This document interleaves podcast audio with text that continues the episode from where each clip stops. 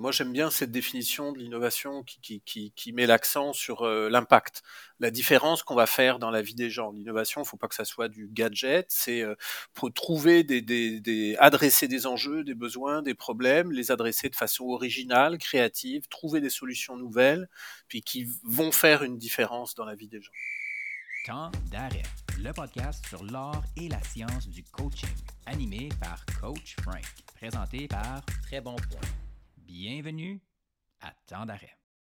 Épisode 106. Profiter des communautés pour innover dans sa vie professionnelle et l'enjeu stratégique de l'innovation pour les organisations sportives avec Laurent Simon, PhD. Bonjour tout le monde, c'est Coach Frank qui est avec vous.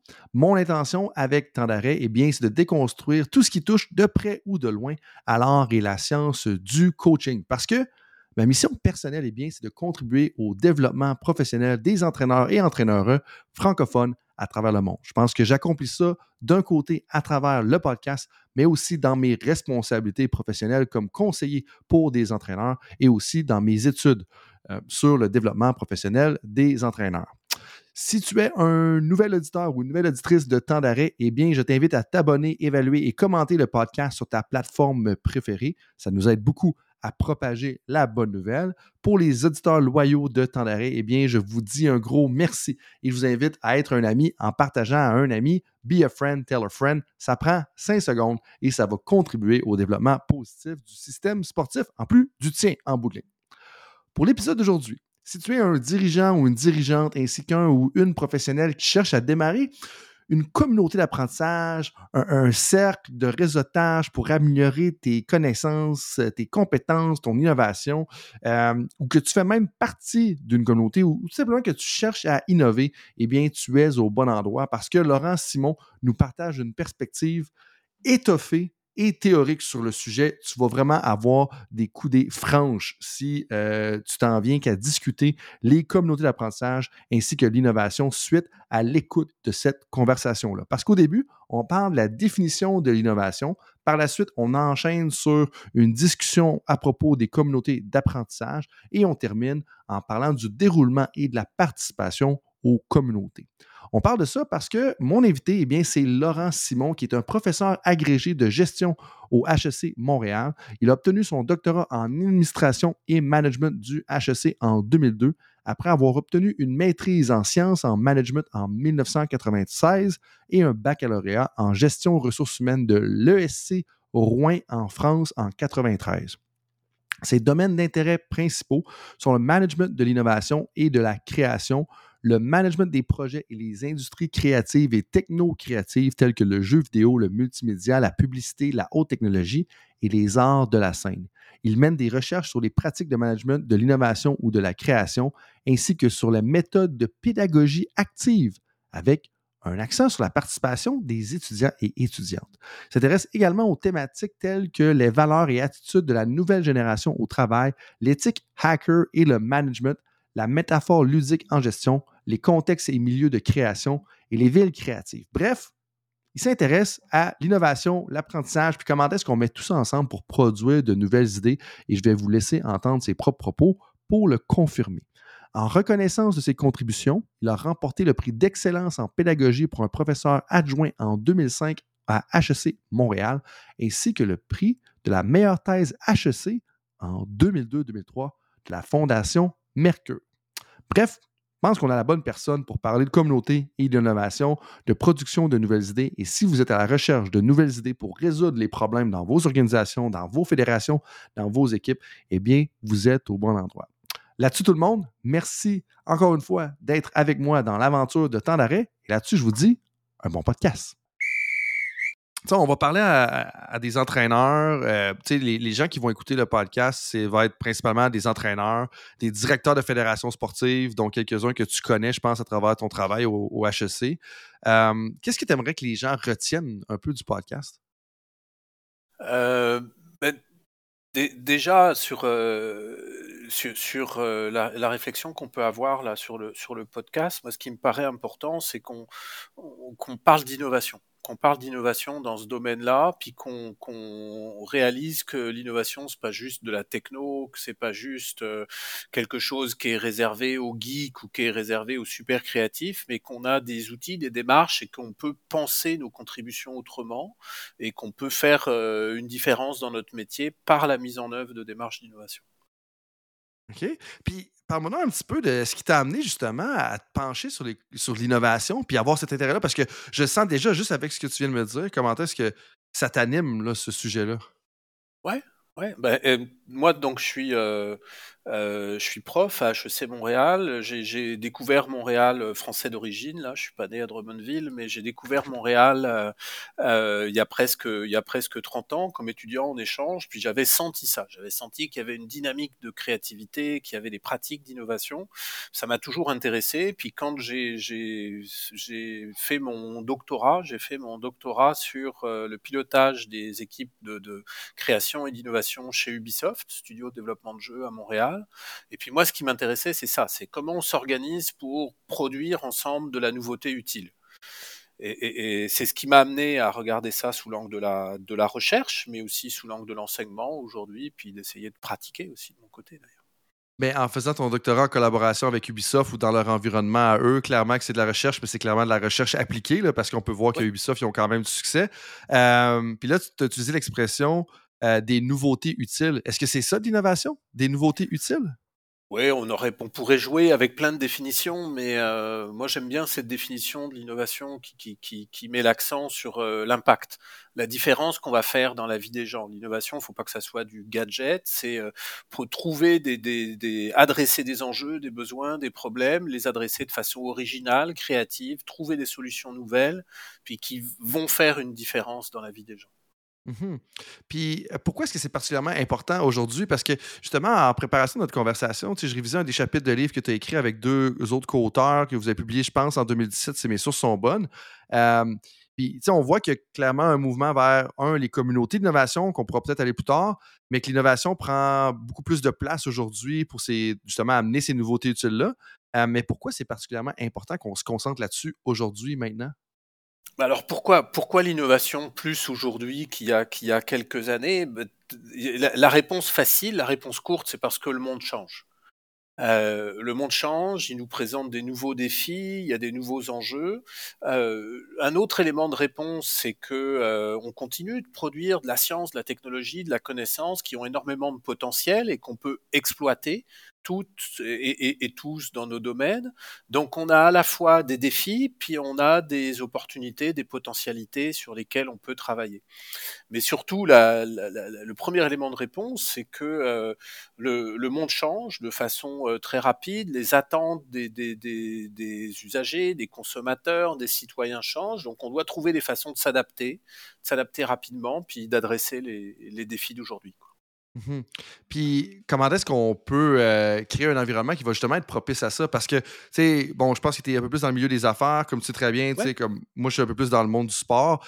Puis, clairement qu'il y a des changements. Oui, il y a des sports conservateurs un peu plus, mais ça va de plus en plus vite, justement, dans le changement. Comment est-ce qu'on peut comme, manipuler un peu notre environnement professionnel pour, justement, faciliter ça? Parce que j'entends des entraîneurs, des directeurs, des directrices, des entraîneurs, comme me dire, hey, comme, faut vraiment qu'on change ça pour être capable de s'adapter de plus en plus rapidement. Ouais, tout est, ben c'est important. Puis cette idée d'adaptation, elle est clé. On n'innove pas pour le plaisir d'innover, mais on innove pour s'adapter, pour continuer d'exister, pour avoir un meilleur impact. Euh, comment on fait ça là? Si je fais le prof deux minutes, ben, tout d'abord c'est pas magique. C'est pas magique, ça tombera pas du ciel l'innovation. Donc il y a, y, a, y a un moment, il faut reconnaître ce que c'est qu'une démarche d'innovation. Produire de la nouveauté utile, ça demande en amont d'investir sur les connaissances c'est quoi les besoins, l'évolution des besoins de mes, clients, de mes usagers, des gens que je vais euh, coacher. Euh, ma compétition, elle fait quoi? Dans les autres fédérations les autres coachs, ils travaillent comment, ils font comment? Et puis euh, les, technologies, qu'est-ce qui peut m'aider dans ma démarche? Si je suis capable d'utiliser par exemple des logiciels de simulation, ben pourquoi pas, mais il va falloir apprendre. Et puis c'est quoi les défis? Les défis aujourd'hui euh, environnementaux, équité, diversité, inclusion. Donc le point de départ de l'innovation, c'est d'abord de faire le point, de se donner un, un état des lieux sur le monde qui nous entoure, et à la fois en termes de défis puis d'opportunités. Puis après ça, bah, il faut se positionner en disant, bah, ça serait quoi, moi, les priorités? Qu'est-ce que j'ai envie de changer? Par quoi je veux être impactant? C'est quoi la différence que je veux faire? Puis là, on peut générer des idées, on peut partager des idées. Et puis après ça, il faut essayer des choses, il faut prototyper, expérimenter, puis essayer de voir c'est quoi les impacts réels, les impacts économiques de, euh, de mes propositions. Mais ce qui est important pour moi, c'est cette espèce de chaîne de valeur là. Investir sur les connaissances, générer des idées à partir des problèmes qu'on caractérise, les mettre à l'épreuve et puis essayer de voir si elles sont viables et euh, impactantes. Puis la, dernière partie de ce que tu mentionnais, pour moi, elle, est particulièrement importante. Tu en, 2016, on a un peu challengé dans un article avec Wade Gilbert et Pierre Trudel le développement des entraîneurs. Puis on dit qu'il fallait qu'ils tendent davantage justement vers l'innovation. Puis nous, on mettait de l'avant, je me rappelle plus de la, référence, si c'est Dyer ou quelque chose. Là, euh, euh, je calme pas si j'ai pas exactement la bonne référence. Mais euh, trêve de plaisanterie, on parlait de l'importance dans les cinq comportements. Il y en a, deux que tu as ressortis.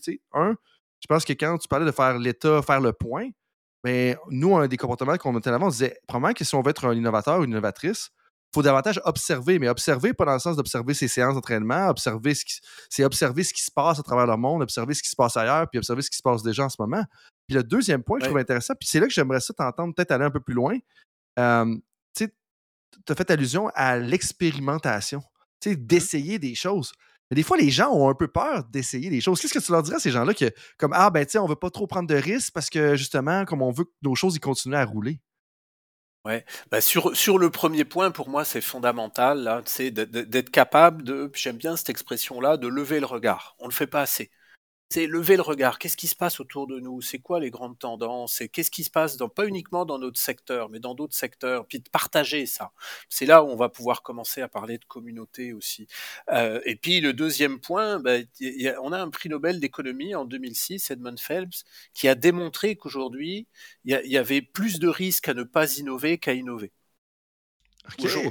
donc on n'a pas le choix. Si on veut continuer d'exister, d'évoluer, ben, il faut faire, euh, il faut adapter nos pratiques, il faut essayer des choses, parce que si on n'essaye pas, on ne saura pas si ça marche. Là. On saura pas si ça marche pas non plus, tu me diras. Mais, mais il faut avoir le courage d'essayer des choses, parce que sinon on est, on reste au même niveau que tout le monde. Quoi. On fera pas de différence. C'était quoi les risques, justement, si on restait plus vers le statu quo que d'aller justement vers l'innovation? Est-ce que tu en sais un peu plus sur la démarche qu'il a pris puis sur ce qu'il a démontré? Ou... Ouais, c'est un économiste, hein, donc il a mesuré beaucoup à haut niveau, entre pays, entre régions, entre entreprises. Euh, euh, les, risques, c'est la stagnation. C'est qu'on n'est pas. Il euh, y, a, y, a, le fait que la compétition, elle risque de nous dépasser, ça c'est certain. mais aussi, puis ça pour moi, le plus grand risque, c'est qu'on ne serait pas, puis en sport, on peut comprendre ça, mais c'est qu'au fond, on ne serait pas à la hauteur de notre talent.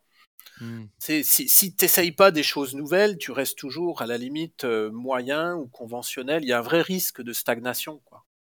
Alors que changer d'angle, changer de regard, ça va peut-être pas marcher, mais si tu n'essayes pas, tu ne sauras pas.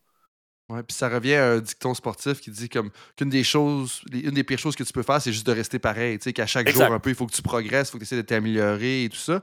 Puis là, tantôt, tu faisais référence au fait de partager, comme partager semble être un élément central, je n'utilise peut-être pas les bons mots, mais justement d'amener à l'innovation. Euh, puis que ça, le partage, bien clairement que ça se passe dans les communautés. Puis nous, justement, dans nos travaux, on, parle beaucoup des communautés de pratique. Euh, on veut créer des espaces d'apprentissage social. Comme c'est quoi le lien que tu fais justement entre l'innovation puis le partage à l'intérieur des communautés? Ben, je vais repartir, c'est un super bon point, mais je vais repartir d'un peu plus loin. Mais on a beaucoup fantasmé là en Occident là sur l'espèce de génie créatif là solitaire. Là.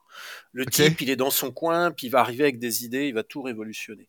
Puis quand on regarde l'histoire de l'innovation, c'est pas comme ça que ça marche les, grands innovateurs, c'est des gens qui savent s'entourer, c'est des gens qui vont utiliser les autres pour tester leurs idées, c'est des gens qui vont aller trouver des compléments à l'extérieur aussi sur leurs idées, euh, euh, donc qui travaillent de façon collective. Alors par, ailleurs, dans des domaines où l'expertise elle est très singulière, le coaching c'est pas si évident que ça, c'est une expertise qui est incarnée et, et, les meilleurs experts du coaching veut veut pas, ça reste les coachs. Mmh donc il y a un moment, euh, cette, cette, thématique des communautés de pratique, donc je regarde comment tu fais, comment vous avez historiquement, tiens moi je l'ai essayé comme ça dans telle situation. Il y a un paquet de choses que tu peux documenter, mais il y a aussi des choses que tu peux pas documenter. Donc se voir, se parler, partager, ça permet d'enrichir.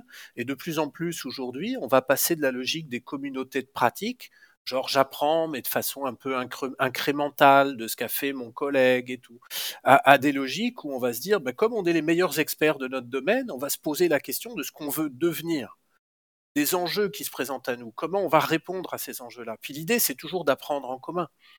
On peut apprendre en commun sur le passé, sur le présent, mais on peut peut-être aussi apprendre en commun sur l'avenir, puis essayer de se dessiner un avenir. Ça, c'est les communautés d'innovation. Puis le, dernier point que tu mentionnes est tellement important pour moi. Où est-ce que c'est une des meilleures choses qu'on peut probablement faire comme professionnel dans beaucoup de domaines, c'est d'anticiper ce qui va se passer. Puis ça, ça fait un lien où est-ce que j'écoutais un podcast qui discutait des travaux qui ont été faits sur les serial winning coaches, donc les entraîneurs couronnés de succès. Et longue histoire courte, ces entraîneurs-là, ils ont eu du succès à deux événements internationaux ou de haut niveau, là, comme pas juste une fois, à plusieurs reprises. Puis euh, l'auteur de ces travaux-là, il mentionnait ils sont toujours en train de regarder ce qui va se passer dans le prochain cycle ou même dans le deuxième cycle olympique, donc dans quatre ou huit ans.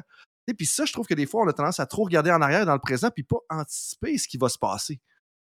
J'aime beaucoup là ce que tu amènes parce qu'en innovation, de plus en plus, on, on, va parler, tu sais, on parle de communauté de pratique, de communauté d'innovation, on va parler aussi de communauté d'anticipation. Des communautés qui vont ensemble essayer d'imaginer des scénarios possibles sur ce qui pourrait arriver, puis de se mmh. dire, ben voilà, si par exemple euh, l'intelligence artificielle générative se met à accélérer, nous comment on se positionne à ça, si euh, par rapport à ça? Si l'informatique quantique se développe comme euh, développe ses promesses euh, euh, comme elle le fait aujourd'hui, comment nous on va être prêts, puis comment ça va impacter nos pratiques, notre industrie, etc.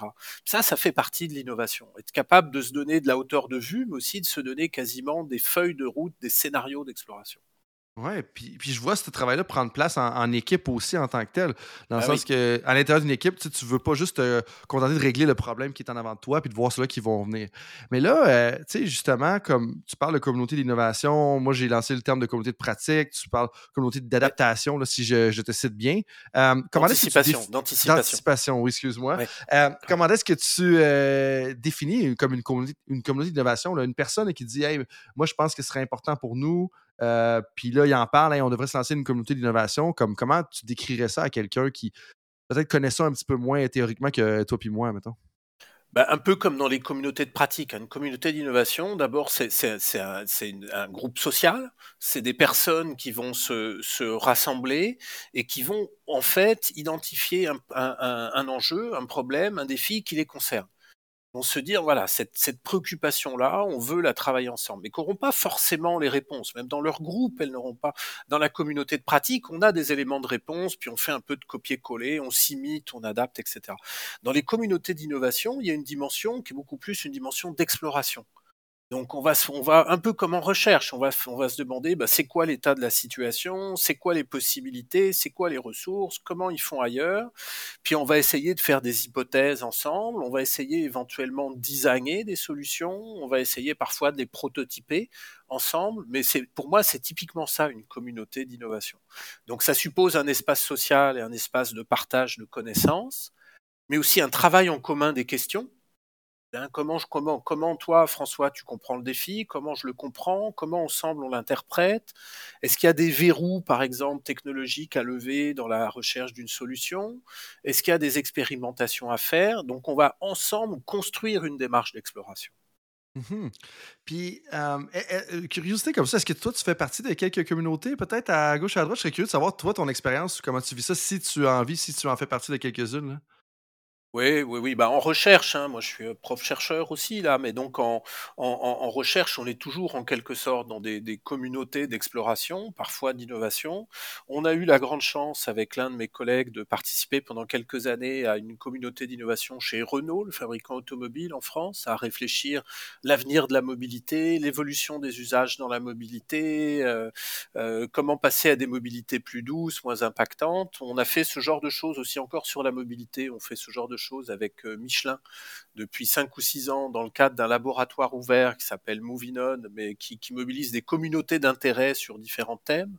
Donc par exemple, la mobilité durable, on a des projets appliqués, la, mobilité durable sur le territoire de Laval, par exemple. Puis là, vous réunissez différents acteurs et puis on réfléchit ensemble, on explore. Euh, on, on, a différents types de projets où effectivement on fonctionne dans ce, dans ce mode-là. Et puis, euh, là, tu me parles de Renault ou Michelin, je vais te laisser choisir, mais euh, je sais que probablement que tu as des ententes puis que tu peux pas aller justement dans le fond du détail puis tout révéler ça, mais je serais curieux, est-ce que tu peux me parler un petit peu de cette expérience-là, soit Renault ou Michelin, de comment ça se passe, puis c'est quoi un peu la dynamique à l'intérieur? Parce que je sais que j'en ai vécu quelques-unes, je faisais un peu le recensement en me préparant pour aujourd'hui. Je pense que quatrième communauté, je vais dire de pratique, peut-être une qui était d'innovation dans, ces quatre-là. Euh, mais je suis curieux de savoir, comme parle-moi un peu de l'expérience que toi tu as vécue, puis c'est quoi la dynamique à laquelle les gens devraient s'attendre quand on vit quelque chose comme ça? Je vais, je vais prendre un autre exemple, si tu permets. Ben, ben, vas-y, vas-y. Euh, on, a fait, puis ça a été public, là, ça a été commenté il y a quelques mois. On, a accompagné aussi la STM, la Société des Transports de Montréal, dans la mise en place, un peu expérimentale, de deux communautés qu'on appelait des communautés d'intérêt, qui étaient des communautés d'innovation, une sur l'avenir du transport en commun, le transport public, puis l'autre sur la, robotisation. Euh, L'idée, c'est d'abord d'identifier une thématique là, dont on sait qu'elle risque d'être transformatrice, structurante, etc. Donc la robotisation, par exemple.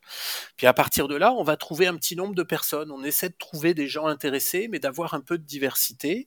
Et puis ces gens-là, ils vont se donner des devoirs. Donc une espèce de devoir d'exploration. Ils vont un peu comme quand on fait un travail académique, on fait une revue de littérature, un état de l'art. Donc ils vont d'abord faire de l'exploration puis ils vont ramener régulièrement, ils vont se voir toutes les deux semaines, ils vont ramener des connaissances à la table, ils vont réfléchir ensemble, et puis essayer d'identifier des voies possibles de développement.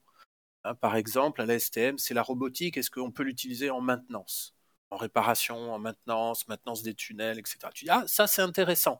On va regarder ça, on va regarder le potentiel, mais on va faire aussi, puis ça pour moi c'est super important, on va essayer ensemble de construire des scénarios possibles en disant, je sais pas, la robotisation, elle devient totalement automatisée. Moi, j'ai juste, je parle à mon robot et puis il va s'organiser. Ah, ok, bah, si c'est ça, comment on va s'organiser? Ou alors, on veut que les robots se parlent. Ah bon, bah, techniquement, comment on est capable de faire ça? Comment on structure ça? Donc, on va faire des scénarios puis on va essayer de les explorer concrètement. OK. C'est super intéressant. Puis c'est qui qui va comme décider justement les scénarios? Parce que, tu sais, certaines personnes là, que, que j'entends, tu disent Hey, on, voudrait une communauté dans mon milieu, dans ma fédération, dans mon entreprise, dans mon équipe, dans mon secteur universitaire. Mais je pense que des fois, ce qui est mal compris, c'est que c'est quand même. Moi, j'utilise le terme organique, même si c'est maladroit parce que c'est pas réellement organique selon la définition du terme.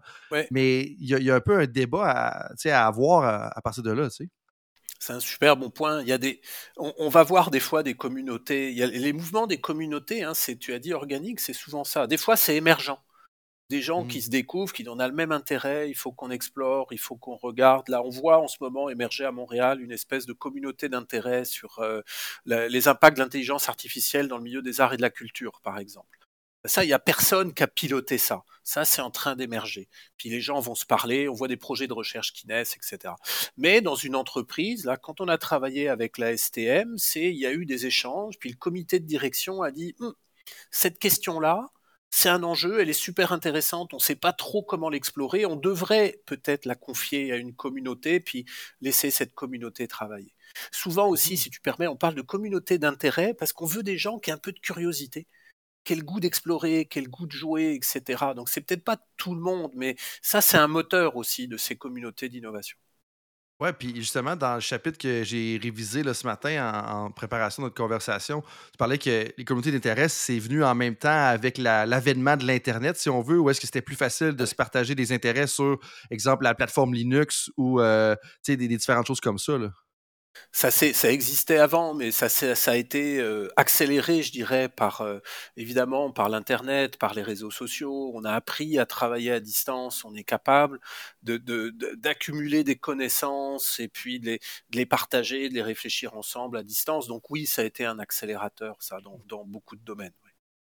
C'est vraiment intéressant. Je suis vraiment content que tu sois avec nous, Laurent. Merci de prendre du temps dans un semestre assez chargé pour venir partager un peu cette expertise-là. Parce que tu parles d'innovation, tu parles de communauté.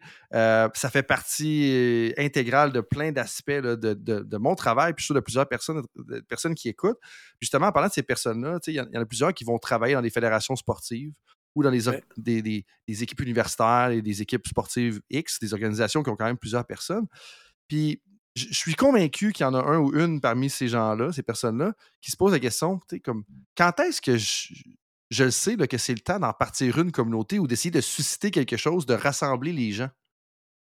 Ouais, c'est une bonne, c'est une bonne question. Puis je reviens à l'idée un peu d'organique là que tu évoquais tout à l'heure. Souvent, on le sent. Ça a l'air euh, pas très scientifique de dire ça là, mais euh, souvent on le sent. Tu sais, tu sais qu'il y a un enjeu, puis l'enjeu il agace tout le monde, ça bug tout le monde. Les gens se disent ce truc ça va arriver, on sait pas trop par quel poignet le prendre, comment le prendre. Donc, donc c'est en en parlant aussi, en disant, hey, regardez, moi ça, ça m'intrigue. Vous, est-ce que vous avez réfléchi à ça? Vous, est-ce que est-ce qu'il y a des sujets qui vous empêchent de dormir? Puis dire, ok, peut-être qu'il faudrait qu'on s'en parle. Mais c'est un bon point aussi parce que les, les, communautés, elles démarrent souvent avec un petit corps de passionnés des gens qui vont dire là il y a un enjeu puis euh, tu sais il faudrait qu'on se réunisse qu'on en parle et puis euh, ils vont parler à d'autres mondes ils vont mobiliser d'autres mondes. Mais mais ça prend des, on, dit souvent ça prend des, des, des, animateurs des facilitateurs là qui vont euh, exciter un peu justement les, les réseaux pour dire est-ce que cette question là elle vous elle vous rejoint quoi? Exciter le réseau et j'ajouterais à ça maintenir comme la conversation ah ou comme s'assurer qu'elle ne meurt pas dans un sens. Puis euh, si tu me le permets, je vais peut-être te parler un, peu de mes expériences. Ou est-ce que sais, depuis peut-être 2017, euh, j'ai fait partie justement, comme je disais tout à l'heure, de quatre communautés. Puis la première, on l'appelait le Online Mastermind. Dans le fond, on était comme quatre consultants de différents domaines, préparation mentale, coaching, euh, différents domaines. Mais on, travaillait tous, le thème qu'on avait, c'est qu'on avait déjà commencé à travailler en ligne virtuellement, comme en 2017, puis en 2018. Puis, tout ce rassemblement-là venait justement d'une personne qui avait déjà commencé à faire ça, qui avait parlé à une autre personne. Puis là, les deux, par indirectement, me connaissaient moi. Puis là, on dit, hey, il avait dit peut-être que, ah, ben, Frank, ça serait une bonne personne à intégrer là-dedans. Puis là, on avait dit, OK, ben là, on va pouvoir amener Charles aussi, qui va faire partie de cet événement-là. Et c'est de là qu'était parti ce online mastermind-là. Mais de l'autre côté, puis là, tu parles du feel. Ça, je trouve ça intéressant parce que c'est là, elle est terminée, euh, elle est terminée à ce jour aussi. Mais en même temps, je trouve que le feeling, c'est autant au niveau du lancement qu'à la fin de cette communauté-là. Et dans le chapitre, tu mentionnes justement qu'il y a comme deux fins. Puis ça, j'ai trouvé ça un peu. Euh, c'est là que je voudrais avoir un peu ton avis. J'ai trouvé ça un peu euh, décevant ou euh, slash difficile. Ou est-ce que la fin, elle est, elle est pas toujours explicite? Ou est-ce que l'online mastermind, on s'est comme convenu, on était, on était 4, 5 jusqu'à un certain point. on s'est dit, ah, OK, je pense que c'est le temps, c'était le fun tout le monde, mais là, la pandémie est arrivée. oui, le virtuel est omniprésent, mais on, on, roule nos affaires puis on part chacun de notre côté. Mais il y a une autre communauté qui rassemblait des conseillers aux entraîneurs. On était 12 à 18, dépendamment du moment, là, à travers de 2020 jusqu'à 2022. Et à la fin, ça n'a comme jamais été dit, mais il n'y a comme jamais eu personne qui l'a relancé. Et Puis ça, c'était un peu décevant de mon côté parce que j'avais bien du fun avec cette gang-là. on parle dans le bouquin aussi là sur les communautés d'innovation, en particulier dans le dernier chapitre, on fait, on parle un peu des trajectoires des, communautés. Puis je reprends ta métaphore organique. Euh, la communauté, c'est très organique, donc sa pertinence, c'est sa pertinence qui fait son existence. Donc il y a l'engagement des, des, membres, mais les sujets peuvent changer. Une thématique mmh peut changer, une communauté, ça peut disparaître, ça n'a pas forcément de conséquences. Des fois, on a réglé un sujet, où on a fini d'explorer, où on, voit des, des communautés, des fois, qui, qui euh, je sais pas dire ça en français, là, qui forquent, qui vont avoir des trajectoires euh, différentes. C'est très correct, parce qu'on est dans des formes sociales organiques, on apprend ensemble. Des fois, on aura trouvé nos réponses. Et puis, il y a, en, particulier en innovation, là. Euh, ou des fois, à partir de ce qu'a fait la communauté, je reprends l'exemple de ce qu'on a fait avec la STM, ça a permis à la, STM, à la STM de se définir des, des feuilles de route d'exploration. En mmh. disant, bah là, la communauté, on en a moins besoin, elle va peut-être exister encore euh, euh, informellement, mais on a, on a défini une façon d'adresser la question. Donc ça, c'est très très variable. On voit des communautés qui essayent de persister, d'autres qui disent bah, c'est correct, on a fait le tour de la question, on a appris ensemble, ça nous donne des voies d'exploration, puis on passe à autre chose. Ouais, puis j'ajouterais à ça aussi, moi je pense qu'il y a un élément qui a contribué à cette fin-là, c'est aussi les changements professionnels des gens, parce que les 12 personnes avaient sensiblement le même rôle au départ, mais quand on était rendu 18, ben, il y a, a d'autres personnes qui sont ajoutées pendant peut-être une période de 6 à 8 mois. Mais l'autre chose, c'est qu'il y a peut-être 6 à 7 personnes qui ont changé de travail. Donc, leurs intérêts, leur quête professionnelle, elle n'était pas pareille. Et là, moi, tu te poses la question, quand est-ce qu'on sait que, tu sais, si je suis un, directeur de fédération, un entraîneur-chef, euh, peu importe mon rôle, quand est-ce qu'on on devrait arrêter puis juste faire comme, ben c'est bon, ou quand est-ce qu'on devrait justement continuer à essayer de permets-moi d'utiliser un anglicisme moi aussi, mais primer la communauté, de, de la solliciter, de la stimuler, parce que c'est un, débat interne que j'ai des fois où est-ce que, OK, oui, euh, là, comme il faut démontrer la persévérance, il faut essayer de stimuler les choses, mais en même temps, il ne faut pas s'acharner non plus. Puis s'il n'y a plus de momentum, il n'y a plus de momentum, puis c'est correct. C'est pas toujours évident de savoir lequel on est où dans cette équation-là. Ben, non, c'est pas évident, c'est important d'en parler. Ça, sert à rien, moi je crois, de, de faire vivre une communauté euh, sous le respirateur, quoi à un moment, une des clés, c'est la pertinence. C'est la pertinence pour les membres. Donc, des fois, on voit des, des, quasiment des ruptures à l'amiable où les gens se disent, bah voilà, là, on a terminé, on a fait le tour, ou ça m'intéresse moins. Des fois, on va avoir des nouveaux venus aussi dans la communauté qui vont dire, attendez, cette question-là, elle n'est pas réglée. Moi, ça m'intéresse dans mon domaine. Puis mon regard peut peut-être enrichir le vôtre, etc. Donc, à nouveau, dans ces formes organiques, la, la, différence entre une communauté ou une organisation puis une équipe, c'est que la communauté, elle est très euh, elle, est, elle est très vivante, elle n'a pas normalement de hiérarchie au sens, euh, au sens classique, donc elle, elle, elle, va, entre guillemets, vivre sa vie. quoi. Et puis des fois, bah, quand elle est rendue moins pertinente, elle peut, euh, elle peut aussi disparaître. Quoi. Soit elle disparaît d'elle-même, soit on peut se dire voilà, on a fait le tour du, on a fait le tour du jardin, il faudrait passer à autre chose. Quoi. Des fois, elle se cristallise en innovation aussi, ce qui est très correct. Hein. Euh, qu'est-ce que tu dis par là? Bah, ce que je disais un peu sur la STM, en disant voilà, on voulait explorer la, la robotisation. Maintenant, on sait comment on, on, on, veut travailler ça collectivement. Donc, on va mettre en place, plutôt qu'une communauté, on va mettre en place une équipe projet ou un groupe de vigie ou etc. Puis donc, la communauté, elle a moins d'intérêt. Elle a répondu à la question qu'elle se posait, quoi. Puis dans ce mmh cas-là, elle peut arrêter. Des fois, les communautés vont se trouver un autre sujet.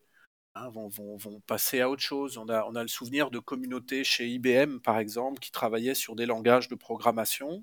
Et puis, à un moment, l'Internet est arrivé, puis elles sont passées de la logique des langages à qu'est-ce qu'on peut faire, nous, comme, euh, entreprise sur l'Internet. Donc, elles peuvent aussi changer d'objet, là, si les membres y voient un intérêt. Puis, ce que tu mentionnes de dire l'intérêt des membres, je pense que c'est tellement important parce qu'il faut que la flamme, elle s'entretienne un peu par elle-même. C'est probablement une métaphore maladroite, mais je pense qu'on se comprend ah, là-dedans. puis, tu sais, parce que là, il y a justement quelques personnes qui me parlent qui voudraient avoir justement une communauté à gauche et à droite et tout ça, puis c'est super intéressant. mais là, comme justement dans le chapitre, tu as amené deux concepts, deux éléments que, je n'avais pas croisé un peu dans la littérature auparavant. quand tu parlais des éléments d'une communauté d'innovation, euh, vous discutez d'un côté d'un manifeste et de l'autre côté d'un codebook. Qu'est-ce que tu entends par un manifeste? Qu'est-ce qu'on devrait comprendre de ce terme-là? Bah, le, manifeste, au fond, une communauté, c'est aussi un groupe social qui va produire de l'identité, qui va vouloir en particulier une communauté d'innovation qui va qui va se dire voilà moi je pense que le monde il fonctionne comme ça puis que c'est comme ça qu'on devrait le travailler l'explorer. Je sais pas euh, bah, je, je pense à ce qu'on a fait chez euh, chez Renault là les, vous, tu peux avoir des gens qui vont dire bah non il faut continuer de faire des voitures des des voitures électriques et puis etc puis t'en as d'autres qui disent bah non notre rôle c'est peut-être de travailler plutôt la mobilité que les voitures. Chez Michelin aussi, on a eu ça. Puis là, vous avez des gens qui disent, bah non, nous, notre rôle, c'est la mobilité. La mobilité, elle doit être durable. Elle doit être durable. On va s'engager à essayer de rendre la mobilité plus durable. Et puis en faisant, en en faisant un, principe même euh, démocratique, par exemple. Ça, c'est une forme de manifeste en disant voici sur quoi on veut travailler, voici la, on, s'engage à, travailler sur un sujet fort parce qu'on pense qu'il est important, parce qu'il résonne avec nos, euh, avec nos valeurs. Ça, c'est le manifeste. Et puis le, le codebook, c'est en disant bah, si tu dis voilà on veut travailler la mobilité durable, on va devoir réfléchir ensemble à comment on va faire la mobilité durable. Alors dans le codebook, par exemple, de, de, de ces communautés d'intérêt sur la mobilité durable, tu vas avoir des gens qui vont dire ah bah la, la mobilité durable c'est technique, donc il faut faire des simulations. Puis il y en a d'autres qui vont dire ah ben non, il faut consulter, puis il va falloir mobiliser, il faut que ça soit une démarche démocratique, il faut que les usagers soient présents, que les villes soient présentes. Donc c'est le codebook, c'est sur le comment on va faire les choses beaucoup. Puis tu, tu parles de ces deux éléments là, mais moi je me demande à quel point est-ce que ça devrait être explicite. Parce que jusqu'à un certain point, des fois, quand on met les choses explicites, c'est un peu trop magistral, un peu trop formel, puis c'est comme un turn-off, pour utiliser une expression commune. fait que je me demande à quel point on, devrait le mettre de façon explicite, ce manifeste-là, puis ce codebook-là. Bah, au moins, il y, a parfois des, après, c'est une position peut-être de, de, chercheur, mais avec mes collègues, on avait l'impression que plus le manifeste était, plus il y avait une réflexion en tout cas sur le manifeste, des débats, des échanges sur le pourquoi de la communauté, plus on allait être à même là de s'orienter dans les bonnes directions, puis de travailler sur les sujets qui touchent tout le monde. Et puis euh, c'est important d'avoir un débat sur les orientations, mais aussi sur les valeurs, sur les principes. Mmh. Euh, sur, sur, le codebook, étonnamment, ça se fait de soi-même. Les gens développent, c'est là où la communauté d'innovation rejoint après coup, reboucle sur la communauté de pratique, parce qu'on se rend compte que les, gens ont ces réflexes pratiques-là, les membres des communautés, en disant finalement comment ça va impacter mon métier, comment ça va impacter mon projet, mon organisation? Donc ils vont définir à partir des explorations des nouvelles façons de faire. Hein, ou des façons d'explorer, ou des façons d'intégrer une technologie. Ou, euh, Donc ça, c'est plus le, le codebook, effectivement. OK. Puis, si tu me permets de revenir au, manifeste, euh, moi, ce que j'en ai compris, puis je veux un peu rephraser dans ce que j'ai compris pour voir si, je suis dans le champ et tout ça. Euh, est-ce que c'est de s'assurer que les membres de la communauté adoptent une perspective similaire vers la destination vers laquelle on se dirige? C'est-tu. Tu sais, moi, j'entendais ça aussi tantôt, j'étais comme Ah, ben, c'est vraiment s'assurer qu'on a le même fil conducteur, on, s'entend qu'on va vers une destination qui ressemble à ça? Euh, c'est une bonne question et elle est subtile en fait, parce que tu veux pas forcément, tu veux que les gens puissent débattre, puissent discuter. Donc, plutôt que de définir le fil conducteur, c'est plutôt le terrain de jeu. C'est quoi le terrain de ah. jeu? C'est quoi la question? On va parler des fois, c'est un peu théorique, mais on va parler d'affordance. Affordance, c'est qu'est-ce qu'une question nous autorise à développer, par exemple. Hein? Euh, euh, et ça, c'est plus important que, de dire, voilà, on pense qu'on a trouvé un axe de réponse. Quand tu as trouvé un axe de réponse, en général, ta communauté, elle disparaît. Tu passes en mode projet, tu passes en mode innovation. Mmh. Donc la, communauté, elle processe des connaissances autour d'une question. C'est Souvent, c'est des défis pour lesquels on n'a pas de réponse. Je reprends mon exemple, si tu permets, de, mobilité durable. La mobilité, la mobilité durable, on sait que c'est un horizon, mais on ne sait pas nécessairement ce que c'est. Donc on va devoir l'explorer, la discuter, la débattre. Puis ça me parle beaucoup parce que là, tu disais ça, puis ça me fait penser à une des différentes communautés de pratique. Justement, je pense qu'un des problèmes, ben pas des problèmes, mais une des choses qui a mené à sa fin, c'était le fait qu'on avait trouvé la réponse plutôt que de s'entendre sur comme le terrain de jeu, c'était quoi. Et ce que tu me parles là, parce que euh, avec mon collègue, justement, on, avait une communauté de pratique hier ou une communauté d'innovation avec des entraîneurs. Puis je pense que l'élément clé, selon ce que tu viens de dire, c'est de s'assurer qu'on a toujours une question qui nous anime, qui suscite de la réflexion, puis qui suscite à vouloir expérimenter, à regarder vers le futur, comme comment est-ce qu'on veut devenir comme professeur, coach, euh, directeur, directrice, etc. Ouais, tu vois, si on revient au coaching, moi je trouve qu'il y a des choses super intéressantes à travailler, puis où on n'a pas épuisé la question. Tu vois, le, rôle des données dans le coaching. Le, est-ce que, je sais pas, une question très ouverte, est-ce que l'intelligence artificielle générative, elle peut nous aider à coacher? Si oui, comment? Euh, ça peut être des, enjeux sur lesquels euh, on sait que c'est vertueux, tu sais, on se donne un horizon. Le coaching inclusif. Tu dis ça, on, sait qu'il y a un besoin, qu'il y a des attentes là-dessus, mais ça veut dire quoi concrètement? Ça se pratique comment? Donc là, mmh. on a des questions qui deviennent des terrains de jeu, mais qui restent assez ouverts malgré tout, puis qui vont susciter des débats. On veut qu'il y ait des débats. Puis on a parlé beaucoup là, du lancement, comme euh, puis tu sais, si on est un peu plus en charge, ou du moins on veut stimuler ça dans notre environnement. Mais là, je, je flipperais un peu le scénario pour dire OK, euh, là, on, parle aux participants. Puis demain, euh, je suis un coach, je suis un directeur, je suis un chercheur, je suis quelqu'un dans une entreprise dans, dans la STM qui participe à cette communauté-là qu'est-ce qui devrait être bon à savoir ou qu'est-ce qu'un participant devrait considérer justement quand il embarque dans un environnement comme ça? Parce que je trouve que des fois, on, parle beaucoup aux gens qui vont comme faciliter cette communauté-là, mais on oublie de dire aux, personnes de comme, OK, c'est quel type d'éveil que ça prend peut-être justement quand on est dans, une, dans un environnement comme ça? Ouais, c'est une bonne question aussi parce que le, on a souvent des guides de facilitateurs des communautés de pratique, mais j'ai pas vu moi le guide du, petit participant là. Et, ben pourtant, euh, il y a des principes, évidemment, le facilitateur, il a un rôle à maintenir ça vivant, mais euh, une communauté, d'abord, on, on, on, voit plusieurs postures. Euh, c'est Étienne Wenger en particulier, qui est un des grands théoriciens là, sur les communautés de pratique, qui disait bah, il peut y avoir différents rôles. On peut avoir un animateur qui, qui, qui lui pense que c'est pertinent que les gens viennent. On peut avoir un super expert, mais qui sera peut-être pas l'animateur. On peut avoir des fois des browsers, des gens qui vont venir renifler un peu, apprendre trois trucs, repartir. On peut, puis c'est correct aussi, hein, qui vont polliniser peut-être euh, d'autres espaces. Donc il faut accepter qu'il va y avoir une variété de postures. Par contre, la posture attendue, c'est celle de l'apprentissage et de la contribution authentique. C'est-à-dire, je mmh. viens, je viens avec une certaine curiosité légitime, mais j'essaye de pas être trop neutre. Et puis, si j'ai pas des connaissances à apprendre, bah, au moins de poser les questions qui semblent pertinentes. Donc, on, s'attend tout de même à une certaine posture euh, active en fait dans les dans les communautés, pas pas trop passive. Ben, ça, le côté engagement, pour moi, est quand même très important en fonction de ce que tu viens de dire. Et là, ah euh, permets-moi de revenir sur l'élément des browsers, les personnes qui reniflent un petit peu ce qui se passe à gauche, à droite, puis qui pollinisent là, euh, différentes communautés. Est-ce que ça n'a pas un enjeu sur le, je veux dire, le sentiment de sécurité psychologique un peu de la communauté, d'avoir une personne qui va peut-être venir deux, trois fois versus s'il y a parmi six activités qui vont avoir lieu? Si le si le, le, si le, l'orientation de la communauté est pertinente et que son corps son, son cœur là est fort c'est c'est pas très grave ça porte pas à conséquence. Puis c'est même plutôt sain d'avoir des gens qui sont pas parce que le risque souvent de la, communauté hein, on parle des fois de repli paroissial hein, la communauté elle finit par bien se connaître par bien se parler puis elle se crée des frontières.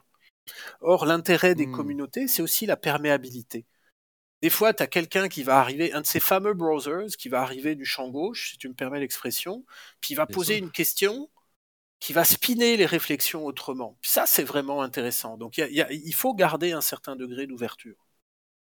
Je vais certainement pas interdire une analogie sportive ou l'expression sportive venir du champ gauche euh, sur, sur, temps d'arrêt. Euh, mais, mais, ça, pour moi, c'est important. Puis ça me fait justement penser à l'expérience que je te disais que la communauté elle a duré comme deux ans je pense qu'à un certain point, peut-être que c'était pas assez perméable euh, ou on peut-être qu'il y avait trop une perception négative sur les gens qui venaient pas régulièrement. Puis je pense que ça, ça a peut-être justement créé comme des attentes qui faisaient que les gens ils se sentaient coupables de pas être venus de façon régulière. Parce que tu sais, sur deux ans, on a eu quand même, je pense, au moins 24 rencontres. Mais sur les 24 rencontres, il y a des personnes qui sont peut-être venues six fois. Mais je pense qu'il y avait comme un sentiment de culpabilité qu'ils animaient qui a peut-être contribué justement à la fin de cette belle communauté-là. Ouais, ouais. Bah, la question de la pertinence est importante. C'est est-ce que est-ce que je suis encore en train d'apprendre quelque chose? Et puis euh, des fois l'ouverture, là, la perméabilité, elle permet de régénérer et de réénergiser la communauté. C'est un angle différent qui arrive. Ben. Et, et, et, là, je trouve que le, les animateurs ou facilitateurs de communauté ont un rôle à jouer là-dessus. C'est de prendre du recul des fois, d'avoir une perspective un peu méta sur la communauté, puis en disant bah, si les gens viennent plus, ont perdu de l'intérêt ou, euh, ou mmh euh, est-ce qu'on répète toujours la même chose? C'est est-ce qu'on se voit pour se voir? Dans ce cas-là, c'est pas une communauté. tu sais, tu vas euh, tu vas prendre une bière et puis euh, et, et, et, et, ça peut être le fun aussi, mais mais il faut avoir aussi le, le, le, courage de reposer ces questions-là régulièrement, quoi, sur sur la vie de la communauté, quoi. Et puis ce caractère organique, il est important. Si tu à, à nouveau pour la déclencher, c'est des fois on lance des questions dans la nature, puis on regarde si ça colle, quoi. Si ça colle, ça veut dire qu'il y a quelque chose, quoi. C'est des mmh fois dire est-ce que ça vous intéresse de et puis, puis tu vois les gens qui viennent, alors là il y a peut-être quelque chose qui peut se passer. quand tu mentionnais de reposer ces questions-là, euh, juste pour être sûr qu'on s'en sur ce que tu voulais dire par ces questions-là, c'est les questions en lien avec la direction, le manifeste de la communauté? Ouais, ouais. Le sujet, c'est quoi ton thème? C'est puis c'est drôle parce que j'enseigne aussi là en ce moment là à, à, HEC dans le cadre d'un autre de, nos, de nos programmes gestion de, l'innovation pour les organisations sportives. Puis on parlait des tendances. Puis euh, quand, quand on pense coaching, en général, on va penser euh, plutôt plutôt un public jeune ou alors des, des, des, des sportifs d'élite, etc., des athlètes d'élite. Puis quand on regarde la société aujourd'hui, on, on, constate que au Québec, bientôt, on aura 20% de la population qui aura plus de 65 ans, euh, ce qui est plus que les moins de 20 ans. Et donc ça va poser mmh. la question, moi, est-ce que je, est-ce que est-ce que je serais capable de coacher des, des baby boomers? Puis ça change quoi dans ma pratique? Ça, ça peut être une façon de pivoter et puis de reposer la question autrement. Ou regarde, tu as parlé de la pandémie tout à l'heure, euh, coacher, coacher à distance. C'est coacher à distance, c'est une façon de reposer la question qui est loin d'être évidente, quoi. Oui, puis aussi, coacher à distance, c'est pas juste une question de pandémie. Tu sais, ça me fait penser à, des entraîneurs qui sont un peu plus dans des sports, je vais dire nomades, que, j'appelle, mais nomade, ça veut dire que, comme le tennis. Tu sais, au tennis, l'athlète, il part, puis il doit faire différents tournois à différents endroits, puis l'entraîneur va le suivre, mais va pas toujours le suivre. Donc, il va avoir des interventions et de la planification qui va se faire à distance. Et ça, tu, tu me donnes une question d'une communauté qui pourrait être super intéressant pour des sports d'une même famille. Je veux dire, c'est pas un terme officiel, mais les sports de famille nomades, si on veut. Oui, Ouais, mmh ouais. Puis, puis euh, mais tout, tout, à fait pertinent, quoi. C'est le, le, tennis, le golf, les gens qui vont bouger, bouger beaucoup. Euh, est-ce que, est-ce qu'on peut imaginer un, un coaching portable euh, ou un coaching mobile? Ça, c'est des questions que tu peux amener dans une communauté d'innovation, parce que je pose la question, puis on ne sait pas ce que c'est, mais on sait que c'est intéressant, par contre. On sait que ça a du mmh potentiel. Puis que la réponse, elle n'est pas claire, mais ils vont, prendre plusieurs cerveaux. Puis là, ça me fait penser, j'ai un lien avec la robotique. Peut-être que la solution au coaching à distance, c'est de mettre ma face, la face du coach sur un robot qui va suivre l'athlète sur l'autre du court. Mais je suis pas sûr que ça va être super euh, dynamique puis super euh, humain comme coaching. Non, euh. mais regarde, t'ouvres un, un autre, ce qui serait une, une communauté d'innovation passionnante dans votre domaine, réalité augmentée, réalité virtuelle et coaching sais, le coaching mmh dans le métavers, euh, le coaching avec un Oculus, etc. Puis euh, pourquoi pas Mais comment on le fait? Qu'est-ce que ça change? Est-ce qu'on est capable de le mesurer? Ça, ça pourrait être une communauté, par exemple. On sait qu'il y a quelque chose, on ne sait pas encore comment y répondre. Ouais, peut-être plus une communauté de chercheurs en coaching que de coach parce que je pense que c'est rendu un petit peu loin pour nos coachs qui sont sur le terrain et qui ont besoin de gagner le championnat cette année. Mais, mais je te suis, euh, Laura. Je fais juste plutôt une blague par rapport à ça. Euh, puis je pense que moi, une affaire que j'aimerais ça puis que je veux qu'on approfondisse justement avant de rentrer dans les questions éclairs, euh, c'est je sais que j'en ai bénéficié, tu sais, les quatre communautés dont je te parlais. Euh, même quand j'étais au doctorat, on avait une communauté où est-ce qu'on se rassemblait pour discuter des articles, puis comme apprendre à comment mieux écrire nos articles scientifiques. puis ce que je trouvais super intéressant dans le chapitre, c'est que vous parlez un peu des avantages ou des bénéfices, justement, d'une communauté pour les, organisations. Euh, moi, je suis clairement vendu, même si j'essaie de poser des questions intéressantes, du moins. je vais laisser les gens juger si les questions étaient intéressantes. Mais. Si, si. Puis une des choses que vous mentionnez dans le chapitre, c'est que, euh, puis permettez de le phraser en question, c'est que les communautés créent, partagent et conservent les connaissances de manière bien plus efficace que le ne font les structures formelles d'une organisation. On le sait, toi puis moi, là, pour mes études en sport management, que les organisations ne sont pas tellement bonnes à conserver leurs connaissances. Knowledge management, c'est pas tout le temps les forces de certaines organisations. Mais pourquoi est-ce que les communautés sont particulièrement efficaces à justement créer, partager, conserver ces connaissances-là? Bah, parce que tu, distribues d'abord la connaissance entre différentes personnes qui vont l'intégrer à leur façon. Puis c'est important que la connaissance, elle soit tout le temps reprocessée, elle soit retravaillée. Donc, qui vont réinterpréter la connaissance de différentes façons, qui vont l'inscrire dans la pratique beaucoup plus efficace qu'un un, un, répertoire de connaissances dans un, dans un disque dur quelque part ou sur un serveur où on sait de toute façon que personne va aller. Donc la socialisation, on sait que c'est un très bon facteur de, mémorisation, mais surtout le passage, le passage à l'action. Le fait, d'utiliser la connaissance pour faire quelque chose est une bonne façon de l'intégrer, de l'accumuler, puis de la maintenir.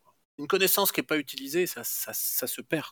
Donc, au début de ton intervention, tu mentionnais que c'était important de retravailler la connaissance.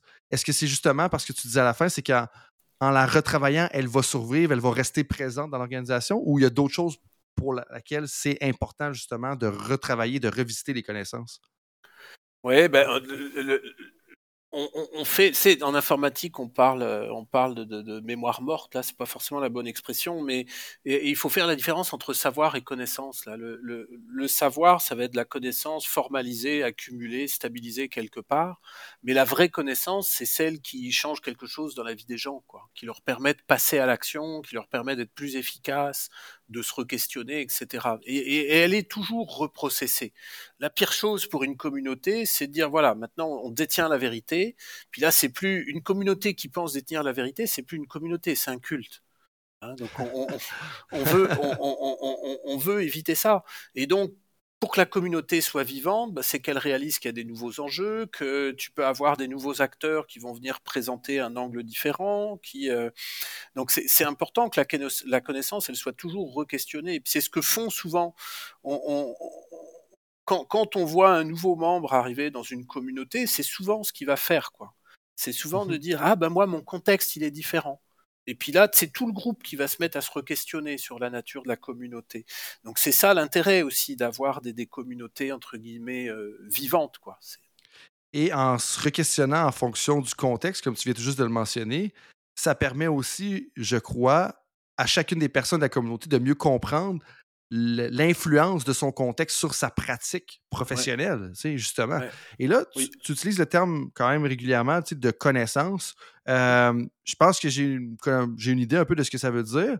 Euh, mais mettons, est-ce que tu as un exemple de d'une connaissance, là, tu disais la connaissance tout à l'heure, comme une personne, un, exemple, ça peut être quoi, le genre de connaissance qu'on revisite puis qu'on réutilise puis que c'est important de l'aimer parce que je pense que c'est, c'est plus simple que ce que les gens pensent quand on entend juste le terme, tu sais, la connaissance ou une connaissance. Je pense que c'est encore plus simple et plus concret que les gens pourraient penser. Voilà, moi, je suis pas un expert du coaching, mais par exemple, euh, quelqu'un qui aurait essayé des choses, tu travailles avec un, un sportif d'élite, puis tu as essayé des choses en alimentation. Ouais. Puis là, tu, tu, tu, tu te dis, tiens, bah finalement, non, euh, on va, on va changer, changer de régime alimentaire. On se rend compte que ça a un impact différent que ce qu'on anticipait. Ça, c'est une connaissance. Puis là, on va se mettre à rechallenger ce qu'on pensait pour acquis. Donc ça, ça peut être une connaissance. Ça peut être la connaissance en particulier en. Ce qui est intéressant de parler de communauté en coaching, c'est qu'il y a toute une partie de la connaissance qui est très difficilement explicitable. Donc le, le geste, sais, le geste, le geste du golfeur, euh, le geste du, euh, euh, euh, c'est comment tu prends ton impulsion avant, avant de faire un triple saut, peu importe. On, on, on arrive à représenter, mais il y a des façons. On a eu des exemples historiques, évidemment, le, le saut en hauteur et Fosbury en disant tu changes le geste et tu changes la performance. Où on a vu Tiger Woods il y a quelques années qui avait, qui avait fait un arrêt de carrière pour retravailler justement son, Mhm. son geste. Ben, là, il y a ces elles sont très difficilement formalisables. Donc c'est juste en observant, en partageant, en essayant qu'on est capable de les faire circuler puis de les valider. Oui, puis pour moi, ça fait un lien avec le leadership, le coaching, être parent, dans le sens que c'est toutes des, domaines ou des compétences, le leadership et tout ça, où est-ce que c'est plein de nuances de gris et c'est pas clair qu'est-ce que tu dois faire dans chacun des moments. Puis c'est là que je pense que de revisiter les connaissances de façon, on va dire, plus informelle à travers une communauté devient particulièrement important parce que tu, tu peaufines un peu ta maîtrise des nuances de gris de ton domaine. Exact. Tu sais, le coaching, c'est pas noir ou blanc. La médecine, c'est pas noir ou blanc. Le leadership, c'est clairement pas noir ou blanc. Être parent, c'est clairement pas noir ou blanc. Puis de faire partie de communauté puis de discuter de ces choses-là, ça te permet de mieux distinguer quand est-ce que c'est un peu plus noir, quand est-ce que c'est un peu plus blanc, ou est-ce que toi, tu dois te situer puis comment tu dois intervenir en fonction des différentes teintes. Ouais, tout à fait. Puis ça, c'est un truc que tu vois souvent dans les communautés. C'est un des membres qui va dire euh, Ah ouais, on a toujours fait comme ça, mais regardez, moi l'autre jour, j'ai vécu ça, puis il s'est passé ça, et vous? Ça vous est déjà arrivé ça Puis c'est écrit nulle part, puis tout d'un coup tout le monde va dire bah oui, je m'étais déjà posé la question. Ah oui, moi j'ai vu ça aussi dans un autre contexte. Puis là, tu as quelque chose d'important qui se développe là. Et c'est écrit Ah nulle part. Vraiment, vraiment. Euh, puis, euh, de façon euh, plus anecdotique, avant qu'on rentre justement dans les questions éclairs, euh, donc j'ai fait quelques recherches avant qu'on tienne la conversation. Et là, tu, me tu mentionnais justement sur les réseaux sociaux que tu vas contribuer aux journées ou aux perspectives MBA, une grande journée de réflexion sur les enjeux de gestion qui se tiendra au nouvel édifice Hélène Desmarais de HEC Montréal le 2 novembre prochain. Et tu disais que tu vas leur parler d'innovation comme une pratique nécessaire et normale pour la gestion. Ouais. gens, là, que notre conversation, comme ça a piqué leur curiosité, ils veulent en entendre plus. Comme, euh, ça va être un peu quoi le message, justement, de ton intervention le 2 novembre? Là, si tu es déjà rendu au 2 novembre dans ton horaire, je sais que j'ai cru comprendre qu'il manque pas de projet de ton côté, mais ça va être un peu quoi le message ou un peu le sujet de tes propos? Bah déjà, tu, tu viens, c'est- c'est c'est intéressant de pointer vers ça, parce que c'est ce que je fais beaucoup depuis plusieurs années, c'est essayer de démystifier l'innovation. Donc l'innovation comme démarche, l'innovation comme une Mm. pratique. Et puis tu as, partagé une partie du message. Euh, Aujourd'hui, on n'a plus le choix. Tout le monde doit innover d'une manière ou d'une autre, là, en organisation en particulier. Est-ce qu'on peut regarder l'innovation comme une pratique, donc une, une séquence d'activités qu'on est capable d'équiper, qu'on est capable d'outiller, et une pratique normale? Donc moi, ce que j'essaye de faire, je faisais ça ce matin avec une grande entreprise euh, québécoise aussi, c'est de démystifier la démarche d'innovation. De dire regardez, il y a rien, il y a rien d'Harry Potter là-dedans, c'est pas magique. Il y a des pratiques à mettre en place, elles sont peut-être pas usuelles en organisation, elles sont différentes des opérations, mais on a une démarche, on a des outils, on a des méthodes, et si on, s'entraîne, qu'on les met en place, qu'on les utilise, on, on va arriver à générer des solutions, à les tester, à les valider, à les implanter. Et je pense que, tu sais, au, moi, je, je, vais peut-être dire au-delà d'être Gandalf, là, pour euh, peut-être la série que je préfère plus euh, parmi les deux, mais au-delà de, d'aller dans la magie, si on veut, ou de la perception de dire qu'on on essaie de faire quelque chose de grandiose et de magique. Puis je pense que c'est important, ce message-là, puis je, me suis mal exprimé, mais l'idée, c'est que je pense que c'est pas seulement réservé aux gens qui sont à la fine pointe de leur domaine, parce que l'innovation, c'est aussi dans la résolution de problèmes que tu vis dans ton contexte. Et puis je pense que c'est justement de te préparer un peu au futur, comme auquel on faisait allusion. Puis je pense que ça, c'est un message très important. C'est pas juste réservé aux personnes à la fine pointe, puis c'est pas aussi inatteignable que les gens pensent. Oui, c'est un super bon point. On a un, collègue il y a une vingtaine d'années là qui parlait d'innovation ordinaire. Moi, j'ai beaucoup aimé cette expression-là innovation ordinaire parce qu'on quand on regarde, il y a, beaucoup de, fantasmes ou de, mythes sur l'innovation, ah, en disant c'est une contribution exceptionnelle, on parle d'innovation de rupture, d'innovation radicale, mais dans 90% des cas, c'est des gens qui ont essayé de penser autrement, d'agir autrement, qui l'ont fait ensemble, qui ont expérimenté des choses ensemble, qui ont réfléchi aux impacts, aux conséquences. Donc c'est quelque chose de très quand je disais démystifier tout à l'heure, l'innovation comme activité normale, c'est accessible, ça s'organise, ça se gère, et c'est pas réservé aux super geeks ou aux génies créatifs. Au contraire, plus on va mettre de monde autour de ces démarches-là, plus on, va être euh, intéressant, pertinent, même efficace dans nos démarches d'innovation. Et, là, euh, ça me fait penser, tu touchais quand même à quelques contextes différents euh, tu parlais tout à l'heure de ton parcours au doctorat avec Ubisoft. Oui. Après ça, aller chez Renault, Michelin, plus dans le monde motorisé. Tu parles de grandes entreprises, tu parles de la STM. Euh, tu, gravites autour de quelques personnes qui sont dans le monde du sport avec le cours que tu enseignes en ce moment. Euh, est-ce que tu as vu des différences à travers les contextes au niveau de l'innovation ou de la démarche ou de la quête d'innovation? Alors oui, il y a, beaucoup, il y en a forcément des différences sectorielles, contextuelles. On a, euh, on, veut innover des fois. On a des milieux qui sont parfois beaucoup plus techno, on a des milieux qui sont plus euh, sur les, les, process de gestion. Mais dans, dans les faits, là, la mécanique reste la même. Que mmh. ça soit à petite échelle, à grande échelle, là, essayer de bien caractériser les besoins, les enjeux, se donner du temps d'imagination, d'idéation, d'exploration, euh, mettre les idées à l'épreuve du concret aussi, ça on le fait pas assez. Représenter, dessiner, prototyper, modéliser pour valider les idées, pas partir du principe que quand on a une idée c'est la bonne, il faut les, les, les challenger. Euh, ça on retrouve ça dans tous les milieux, dans tous les secteurs et puis à toutes les échelles. Ouais, puis l'élément de challenger, je pense que c'est vraiment sous-estimé ou est-ce que dans le sens qu'on doit être capable, de se sentir confortable à l'interne et dire Hey, je propose une idée, les gens dans la communauté, de façon productive, vont justement défier un peu ce que j'ai proposé puis dire Hey, ça va peut-être pas marcher, ça, t'as-tu pensé à telle affaire ou t'as-tu vu ça de cette façon-là ou je pense que ça va foirer rendu à cet élément-là, mais que c'est justement des comportements productifs. Oui, tout à fait, tout à fait. De, de, la, pire chose, hein, on dit souvent en entrepreneuriat, en innovation, la pire chose, c'est de tomber amoureux de son idée parce que on, la, cristallise souvent trop tôt. On est convaincu que c'est la première idée qui est la bonne, alors que le, quand on étudie les pratiques d'entrepreneuriat, d'innovation, on, parle par exemple d'effectuation. C'est-à-dire un entrepreneur, il a une première idée, mais il va la montrer, il va la présenter, les gens vont faire des commentaires.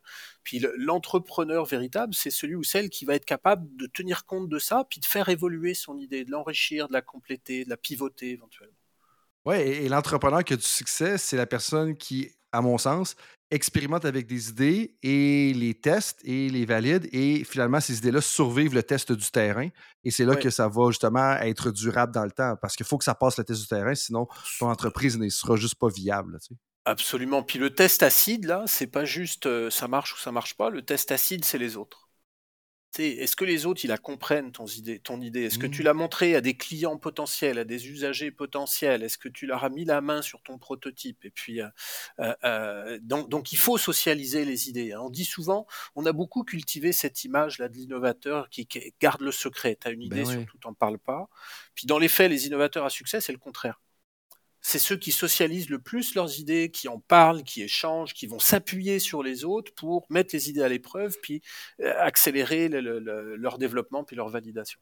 J'adore l'expression socialiser les idées, c'est-à-dire que les idées doivent parler aux gens auxquels, aux, aux personnes auxquelles tu présentes ces idées-là, justement.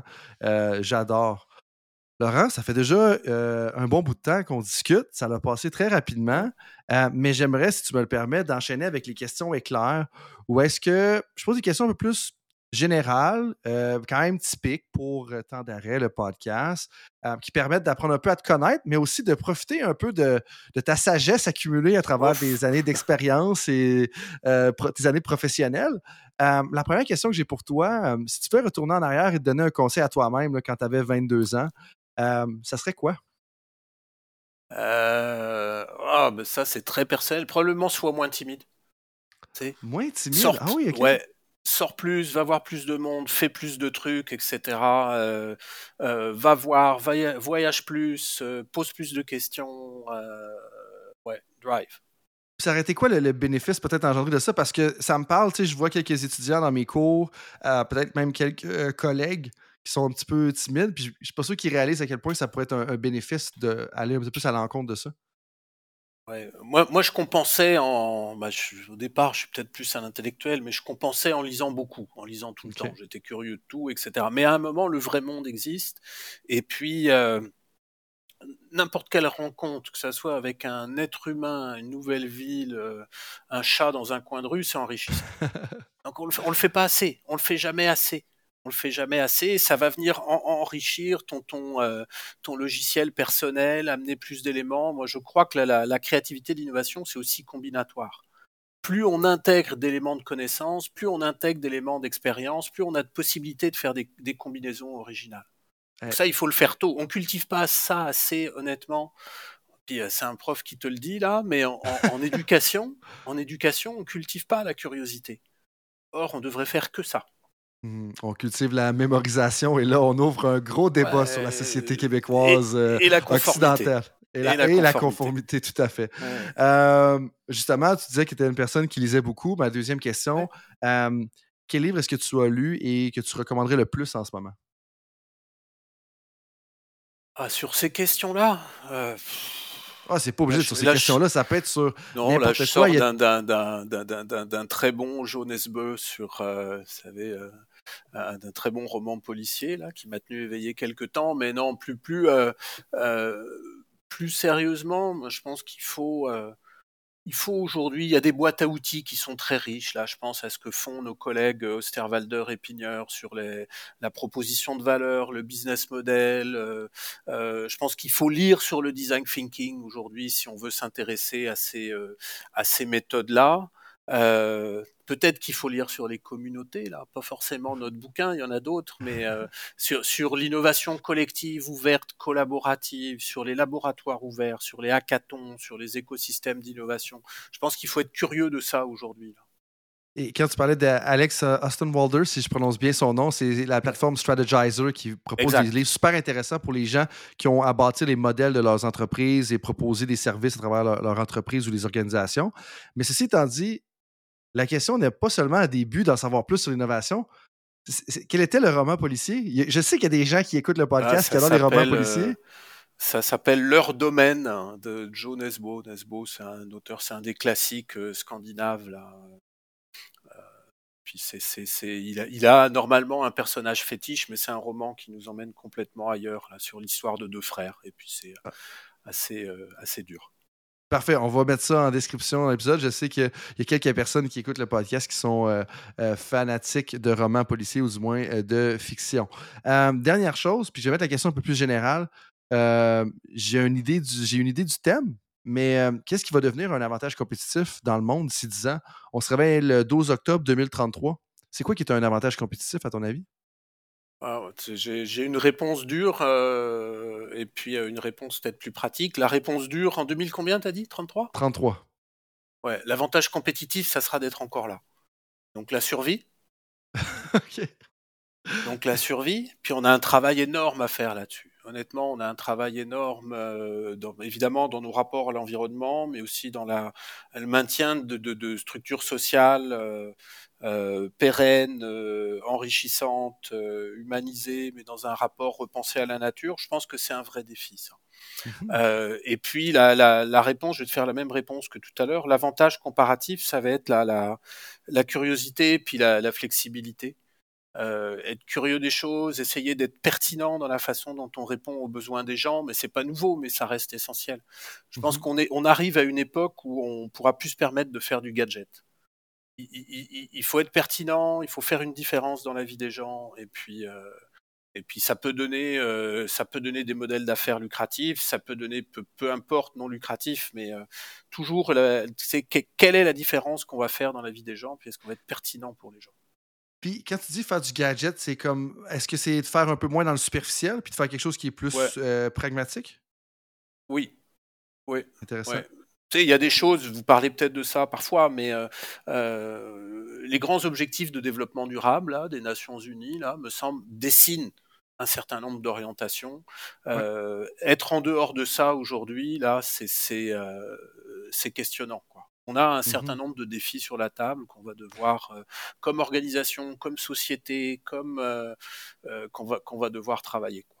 Tout à fait. Puis, tu sais, des fois, euh, oui, c'est peut-être dur comme réponse, mais on a besoin de se le faire dire, de se le faire rappeler de temps en temps parce que, tu sais, s'il y a un invité de podcast, une amie qui nous le rappelle, un professeur à gauche pas à droite, ben, c'est là que le message finit par prendre peu plus de momentum à travers la société. Puis là, on est capable de créer un changement, justement, pour mes, filles principalement, je veux qu'il y ait une belle vie, mais tous les gens qui sont sur la planète aussi également. Alors, on passera pas juste à ces trois-là. Mais, mais bref, je pense qu'on a besoin de se le faire rappeler. Fait que je pense aucunement. C'est bon de se le faire dire. Puis je pense que des fois, justement, dans la société, si je peux me permettre une dernière tangente, euh, on, devrait être capable de se dire plus les choses de façon dure, tout en étant respectueux, mais de se dire plus franchement un peu, c'en est quoi de la réalité? Fait que merci d'avoir euh, partagé ça, Laurent.